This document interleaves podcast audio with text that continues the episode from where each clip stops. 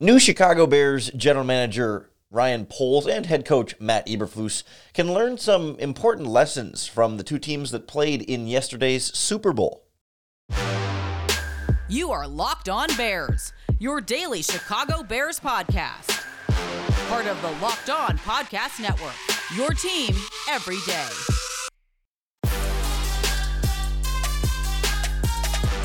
This is Locked On Bears, and I'm your host, Lorin Cox. I'm an analyst for Pro Football Focus, and I'm here to bring you your daily, in depth Chicago Bears news and analysis. You can follow me on Twitter at Cox Sports One. You can follow the podcast on Twitter at Locked On Bears. You can like Locked On Bears on Facebook. Join the Locked On Bears Facebook group for even more Bears talk. And make sure you hit that subscribe button on the Locked On Bears YouTube channel keep up with all of our video podcasts as well. Today's episode is brought to you by Bet Online. Bet Online has you covered all year with more props, odds, and lines than ever before. Bet Online, where the game starts. Thanks for making Locked On Bears your first listen today and every day. On the show today, we sort of look at the Bears in juxtaposition to what we saw in Super Bowl 56. Not only just saying seeing like the Rams as, you know, the the winning team, so the Bears need to be the Rams. No, it's not. It's not quite that simple. But some of the things that we can take away from what we saw in the game and what we've seen from these two teams as a new regime takes over in Chicago and looks to build the Bears up into a Super Bowl contender. So we'll talk about the weapons and the need for weapons to surround Justin Fields with talent. We'll also get into the offensive line and the contrasting styles of what we saw from the Rams and the Bengals and, and how that impacted the results of the game and, and, what the Bears may need to then do in their offensive line. And we'll talk about this idea of, you know, a team like the Rams going all in on building around Matthew Stafford and kind of sacrificing their future to win now. And then this idea of like, okay, do you need to build around a quarterback on a rookie contract like Joe Burrow? Or like, wh- where is the true championship window for a quarterback like Justin Fields? But I think what stood out so much in this Super Bowl was – the importance of the weapons, the receivers for both of these quarterbacks when they were there, and then for in the case of Odell Beckham, for example, when they were not there. Because we saw this Rams offense start out, you know, pretty pretty quick out of the gate with the touchdown there, and it wasn't the first drive, I don't think, but you know, in the first quarter they took that early lead, and it seemed like for the most part, you know, it wasn't too difficult for their offense. They were able to kind of keep things generally going through that second quarter, even with the touchdown to Cooper Kupp there. But then Odell Beckham gets hurt, and everything seems to drop off there pretty significantly for, for a while. Of course, then the Bengals, you know, crawl back in and take a lead there in the third quarter and extend that lead, I think, a little bit later on in that third quarter. And, you know, the Rams were really kind of down to mostly just Cooper Kupp offensively. I mean, they don't really have any other like go to playmakers. And it wasn't until like Cooper Kupp turned on clutch fourth quarter mode that you know he and Stafford just started balling out, and it was kind of that was their whole offense, and like it ended up sort of coming together. But for me, it highlighted the need for needing multiple dynamic playmakers, right? I mean, like Cooper Kupp had a, a special game and is a special receiver. I mean, he was the MVP despite all the attention of the opposing defense. Just you know, after Odell Beckham's injury, right? So it's not just fair to say like, oh yeah, the Bears just need to get two or three Cooper Kupps because that's just not necessarily a, a, reasonable expectation. But like you look at the Cincinnati Bengals, for example, right? Great example of like you have Ja'Marr Chase, right? Number one bona fide top flight wide receiver who makes super impressive one handed catch down the sideline with, with Jalen Ramsey draped all over him, right? The connection with with Joe Burrow, really a special player for that offense. And yet, you know, it's Tee Higgins who gets the 75 yard touchdown and also the second, I guess the both touchdowns there. I mean, right? He scored twice. Ja'Marr Chase was not part of the scoring for them, right? And then you also have Tyler Boyd in there, and it's a deep, robust receiving corps for the Cincinnati Bengals. Both of these offenses have, have, relied on really talented receivers. We saw, okay, for Los Angeles, how much they were impacted by losing one of those, and the defense being able to hone in so much on one. The Bengals being able to get the yards and the big plays with Chase, but then also have Higgins really kind of break free and, and score for them. Like, yes, there were some impressive throws from both quarterbacks, but it felt like in a lot of the Super Bowl that there were receivers making great plays. I mean, quarterbacks were giving them a chance to make plays, right? But it was receivers that really stood out. And so, like, for the Bears, right, you have Darnell Mooney, and that's great, but like, he and, and Dazz Newsome are the only receivers under contract next year, and has, has not proven anything as far as being being a big time playmaker by any means. And so you sort of saw it this past season when Allen Robinson is ineffective. It was pretty much just Darnell Mooney in this offense, and it felt more like that Rams of like the second and third quarter and into the fourth there, where it's like Mooney could go into clutch mode a couple of times and have some really big performances, but the, that was all the Bears offense had. So like, it feels like as you look at, at both of these teams being successful with with significant investments and talent at wide receiver, the Bears are going to need, you know, I think a total, including Darnell Mooney, you know, at least two studs, and then you know maybe uh, two more other receivers that are at least better than Marquise Goodwin and, and Damiere Byrd, you know, better than what we saw from that group because it just wasn't a good enough group of wide receivers beyond Darnell Mooney. I mean, I think a, a full a full strength, full production Allen Robinson can be sort of that that that complement with with Mooney, right? The two of them can be a, a top two group of wide receivers in a decent offense if you have you know the the play calling and the rest of the supporting cast, and also other good wide receivers too, so that if Robinson hits some barriers or some blocks or struggles for whatever reason, then you have someone other than Darnell Mooney that Justin Fields can go to with the football, and they just did not have it this season. And like we saw with the Rams, they didn't have much else for Kupp to go to, and it took an MVP performance from Kupp for the Rams offense to really get back on track and win. Whereas the Bengals offense was able to keep going because they had they could go to Chase for big plays, and then Higgins creates a 75 yard touchdown, and Boyd was able to be you know consistent receiver for them. They had options, and I think especially when you're building around a young quarterback like like Burrow or Justin Fields, you're going to need to give them great options. They don't even have to specifically be wide receivers, right? But but neither of these two teams had overly productive tight ends. You know, like you don't need a George Kittle or Travis Kelce to have an effective passing offense downfield. You can survive with just reliable tight ends like like Higbee and, and Uzomah for the Bengals, like as long as you have elite wide receivers, right? I think you just need playmakers in the passing game, regardless of what position. You need more than one, more than two, at least three, if not four, is is sort of the ideal build. And then I think you're going to need to see the Bears invest significantly at receiving playmaking positions to go with Darnell Mooney to help Justin Fields.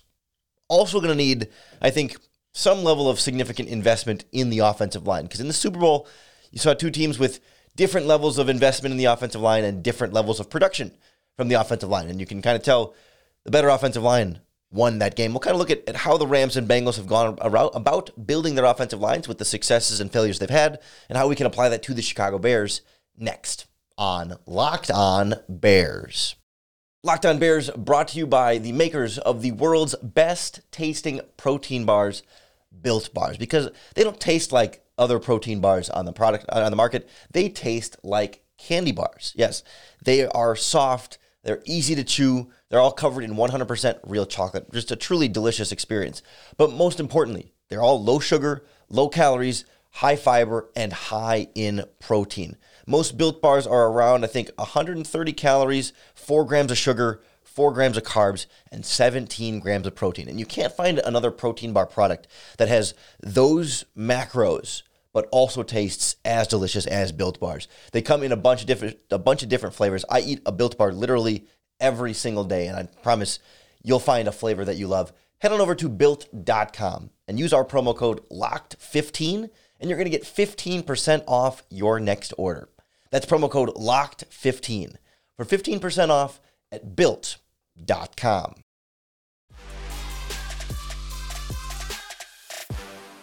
We saw, or I guess we knew going into the Super Bowl that one of the big obvious concern matchups all week was going to be Joe Burrow and the Bengals offensive line versus a, a fairly ferocious Rams pass rush led by Aaron Donald. And lo and behold, it proved to be a problem for the Bengals and highlighted such an importance in offensive line construction for both teams, and then also I think for the Chicago Bears as we move forward. And I do you do got to give the Bengals credit that like for at least a while there, it felt like they kept Aaron Donald at bay. Right? I mean, he was not overly disruptive in the first half. I think there was a couple of sacks of Burrow early on, but like it wasn't Donald that was wrecking their game plan. I mean, they just went to a, a super, super quick passing offense. I mean, getting rid of the ball really fast. I think I saw some PFF guys talking. That it might have been among the fastest average time to throw in at least for a little while there among the fastest we've seen in the Super Bowl. I think even Chris Collinsworth was commenting in the game how quickly they were getting rid of the ball. But I think it also at times limited some of what the Bengals wanted to do offensively, particularly you know early in that game when it was you know it wasn't until mid to the late second quarter and then the third quarter that their offense finally you know found the end zone and was was finishing drives a little bit more successfully. But that was also when then Burrow starts holding on to the ball a little bit longer and the sacks started to sort of pile up there. Right, you you can't go four quarters at least the Super Bowl against another Super Bowl caliber team with just running the quick short game. Like you know they got a, a, couple of quick deep shots in there, right? But quick game can't be your whole offense. And of course, we saw how the offensive line lack of pass protection really sealed the game then on that last fourth and one where Aaron Donald did get home. So Joe Burrow ends up getting sacked what seven times in this game. And I don't think, you know, when you're looking at like reasons the Bengals lost, was that the sole reason the Bengals lost those seven sacks? Maybe not individually. You know, if you take if you take away all seven of those sacks, do the Bengals win the game? Possibly, but it wasn't the only thing, the only reason they lost. But I think it was a big deal, right? It was a big disruptor of their offense. It certainly sealed the game at the end. And so it, it highlights to me such an important, such a need. I mean, obviously we know the Bears need to invest in the offensive line, but how one of those direct vis- visual lessons you can see from the Super Bowl is just how important that is. You know, i will give the Bengals some I don't know credit benefit of the doubt. Some I'll give them a break to some extent that they did have. I believe they had some injuries on the right side of that offensive line, but it also hasn't seemed like it's been a huge priority for them to invest up front. Right? I think their left tackle Jonah Williams was a first round pick, but then you know you've had a lot of these sort of like average to below average free agents and you know, they've used they, they used a couple of day three picks this year on, on rookie offensive linemen that haven't really contributed, but like it hasn't been a particularly uh, lucrative and productive build for them on that offensive line. And you know, the, the, big thing on Twitter, of course, is like, you know, should they have taken Ja'Marr Chase versus Penei Sewell, who went to the Lions, the offensive lineman from Oregon? And it's like, I don't think it's as simple as, as like saying, well, the Bengals lost because they didn't draft Sewell and they should have drafted him over Chase. Because if, if you take Ja'Marr Chase out of this offense, it might be a very different dynamic. So it's not that simple. But I, I just think if you compare what you know the Bengals' lack of investment in the offensive line to say like the Rams in this game, not not that the Rams have invested the most of any team, but like you know they go out and bring in Andrew Whitworth as a, a very old free agent, but a significant free agent addition to lock down that left tackle spot. That you know the right tackle Rob Havenstein was a second round pick. Uh, you know, a few years ago, and, and has sort of grown that role. Their their right guard Austin Corbett, they they traded for him from the Cleveland Browns. He was a little bit of a reclamation project, but still like finding different ways to bring in different talent there. They and then you know they drafted and developed their left guard David Edwards and their their center Brian Allen were both you know fourth and fifth round picks, which it definitely involves a lot of luck, right? You have to be lucky to hit on those guys, but they've been players that they've developed over multiple years and seen them sort of get better and better. Edwards has bumped around and played a, a number of different positions on that offensive line, and they've they've definitely like had some luck with it. But like trading for players, using early and late round draft picks on players, investing free agent dollars in a player like Andrew Whitworth, right? It's it's about making the offensive line a, a significant enough priority. You know, whereas the Bengals you know, they use some day three picks and, and one first round pick that has worked out well for them, but it just doesn't seem like it's been as much investment there. And we saw the consequences of that with the seven sacks of Burrow and, and however many times Burrow has been sacked throughout these playoffs. And so when you look at this Bears offensive line, we have seen, you know, under Ryan Pace, they used second round picks in James Daniels and Cody Whitehair. And now, of course, another second round pick in Teven Jenkins and a fifth round pick in Larry Borom. So, like, you're starting to get the foundation. And this is not to say the Bears have neglected trying to invest in the offensive line. But at the same time, this year in particular, they went cheap on the offensive tackle spot. You know, I mean, they, they cut Charles Leno and Germain Ifedi. Maybe maybe better moves, maybe not, but like still, there was not a, a financial investment in this offensive line. They went cheap at center with Sam Mustipher. They didn't even roster any other true centers on this team in case, as it turned out, that Sam Mustipher's not all that good of a center, right? They went with the cheap undrafted free agent, the cheap rookies, and then I guess Germain Ifedi on a cheap deal at right tackle too. And then so so it just hasn't been purely a deep enough investment in that offensive line to support your quarterback the way we saw Stafford get support in, for the Rams and the way we saw to avoid the way we saw Burrow not get as much offensive line support, right? I mean, he was moving out of the pocket even on the plays he didn't get sacked. He created some plays with his legs and extended some things and made some things happen. And like certainly Justin Fields is capable of doing those same types of things, but you don't want to have to make it so difficult on him. And we think we I don't need to sell you on on the importance of the offensive line. Certainly encouraged by uh, someone like Ryan Poles being in charge of that with him being a former offensive lineman, coming from a team like the Chiefs, where he was, you know, last year running player personnel when, you know, they signed a f- two free agent offensive linemen, traded for another, and then draft two offensive linemen to rebuild that entire offensive line. It would seem like they saw that being a problem for Patrick Mahomes and were very swift and decisive in fixing that. And I would think Ryan Poles, Poles is going to watch the tape of Justin Fields and it's already expressed in some comments some concerns over this offensive line and the need to strengthen this offensive line. So it seems like he's understanding the issue and, and seems to have a priority in the right place. I am curious to see exactly how they go about tackling the offensive line and also the weapons that we were just talking about earlier. Because it, it comes into this bigger team building strategy picture when we talk about like the window to win a Super Bowl, right? We sort of think of like, well, you got to do it on Justin Fields' rookie contract, right? Before he's gonna, if he gets to a second contract and he's going to cost more. You know, you're not going to be able to invest as much around him, so you got to hit it now, right? Well, I don't know if when we look at recent Super Bowls, I don't know if that's as much the case and as huge of a deal as we thought it might be. We'll, we'll talk more in depth about what a Super Bowl window looks like and how that applies into team building in the modern NFL next on Locked On Bears.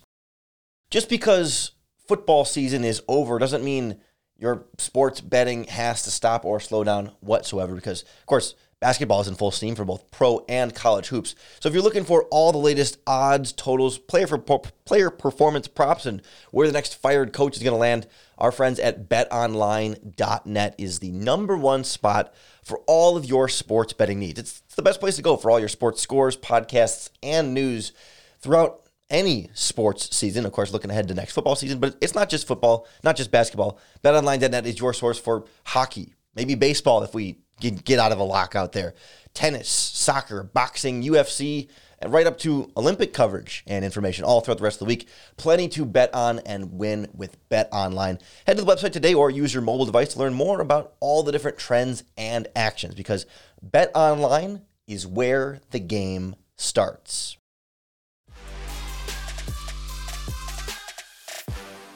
It seems like in the last decade or so, right, the as quarterback contracts have risen exponentially, we we've been so focused, I think, as a a national NFL landscape of like the rookie quarterback contract and the window, right?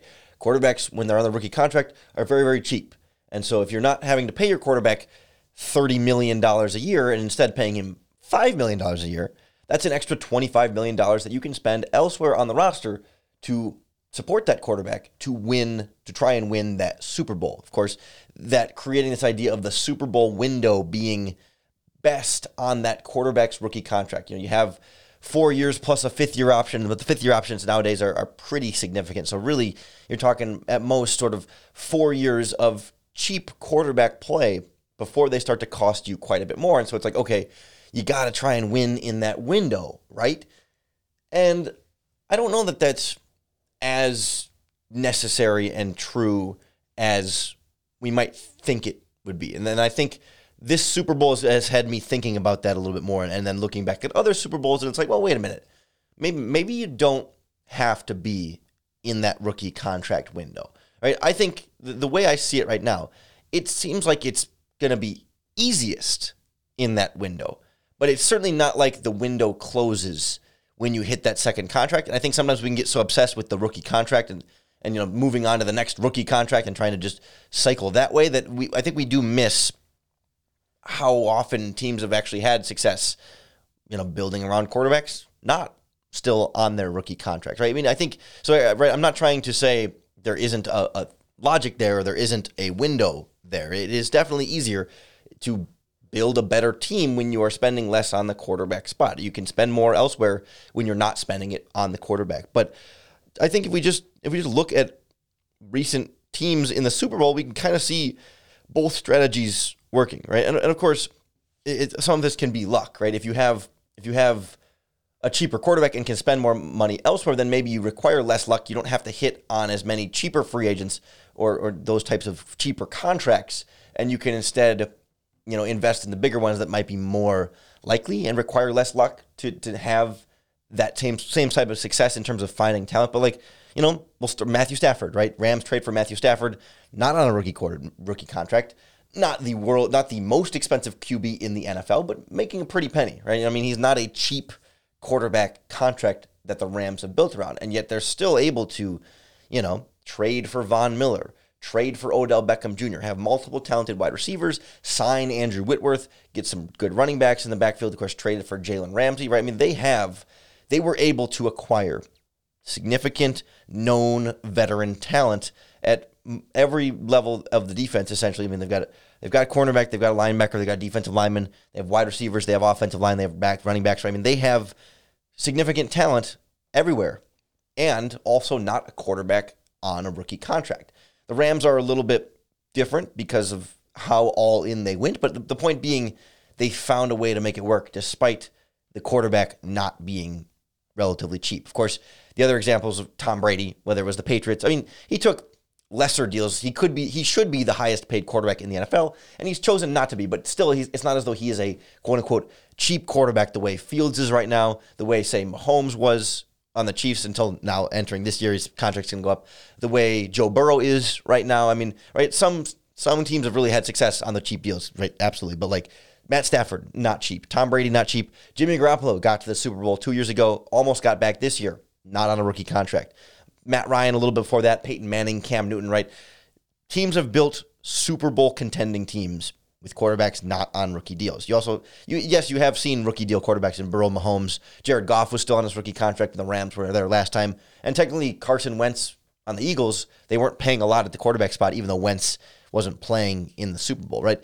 But but all of those teams have like tried to avoid, you know, not getting screwed on the second quarterback contract. I mean, that's sort of that's why the Rams move on from Jared Goff, right? That's where the dynamic comes in here. It's like you're not your ability to win a Super Bowl is not completely compromised by the price tag of the quarterback going up if the quarterback is good enough, right? That's that's why it's so important when you make that decision, say on Mitch Trubisky to move on as opposed to giving him a potential contract extension. Or, of course, Jared Goff with the Rams, again, trading him to the Lions, saying, you know what, we don't want to pay the Jared Goff price tag. We, we want to go somewhere else at quarterback because we don't think we can build a good enough team with the quarterback making as much money as a, a Goff may have been looking for on his second contract, right? They have to be at least apparently Stafford level good. And Stafford made some really impressive throws in this game, in addition to some questionable, one at least questionable interception, and the other one a little bit less his fault. But so when you see a team like the Rams then go all in,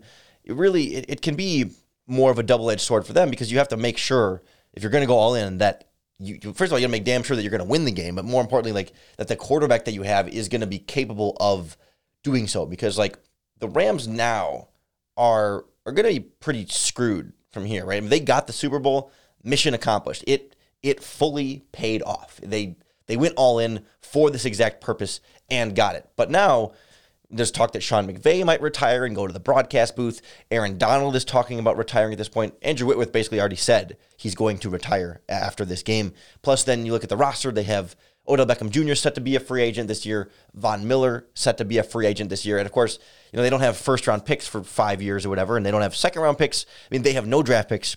They're losing potentially their best players to either free agency or retirement, and their head coach might be leaving. And their offensive coordinator is supposed to join the Vikings as their head coach. So, like, the Rams are going to be completely gutted from here. It's, it, it would seem. You still have Stafford, but he's old too. So, like, they're not going to be back to the Super Bowl, you would think, anytime soon. They're going to have to eventually sort of tear down and rebuild. Whereas you compare to, like, the Bengals, much more like sustainably built to contend right now because their quarterback is still on that rookie contract. You know, you think Bengals if they add a couple of offensive linemen and you know maybe maybe another defensive piece to upgrade like Eli Apple at cornerback, they're, they're only a couple pieces away of continuing to be potentially a contender like this, but they lost. Right? So it's like what what do you prefer? Do you prefer you know one ring, a, a guaranteed Super Bowl ring like the Rams and then a mess for however long it's going to take or you know that that sort of consistent contending maybe that the Bengals are building towards, but like no guarantee now that they're going to, you know, maybe no ring. Maybe they don't get a ring at all. You know, is one Super Bowl worth the all in investment? You certainly have to know or be very darn confident that your quarterback can put you over the top the way the Rams thought Matthew Stafford could put them over the top. And that's why all of this feels so important for falling on Justin Fields, right? You you want to build around Justin Fields, but you can't go all in on like sacrificing your entire future until you're absolutely positive that Justin Fields is the quarterback that can do that for you and put you over the top. It's going to be fun to see how that development goes. Certainly a lot of onus then on the coaching staff to develop him and develop the players around him, and the GM, of course, to build that supporting cast to support his development. We're going to be breaking it all down for you all throughout the offseason right here on the Locked On Bears podcast. So make sure you hit that subscribe button to keep up with all of our daily, in depth Chicago Bears news and analysis. Thanks for making Locked On Bears your first listen today and every day. If you're looking for a second listen, you want more Super Bowl analysis? Locked On Rams are going to be celebrating, I think, all week long. Locked On Bengals, maybe licking their wounds a little bit. Locked On NFL, covering the Super Bowl from a national perspective. They were down at Radio Row all week last week. Plus, Peacock and Williamson is our other NFL show. Plenty of more football analysis coming for you across the Locked On Podcast Network. There, we have your team every single day, and of course, every day the Locked On Bears podcast is here for you to help make it that much easier to bear down.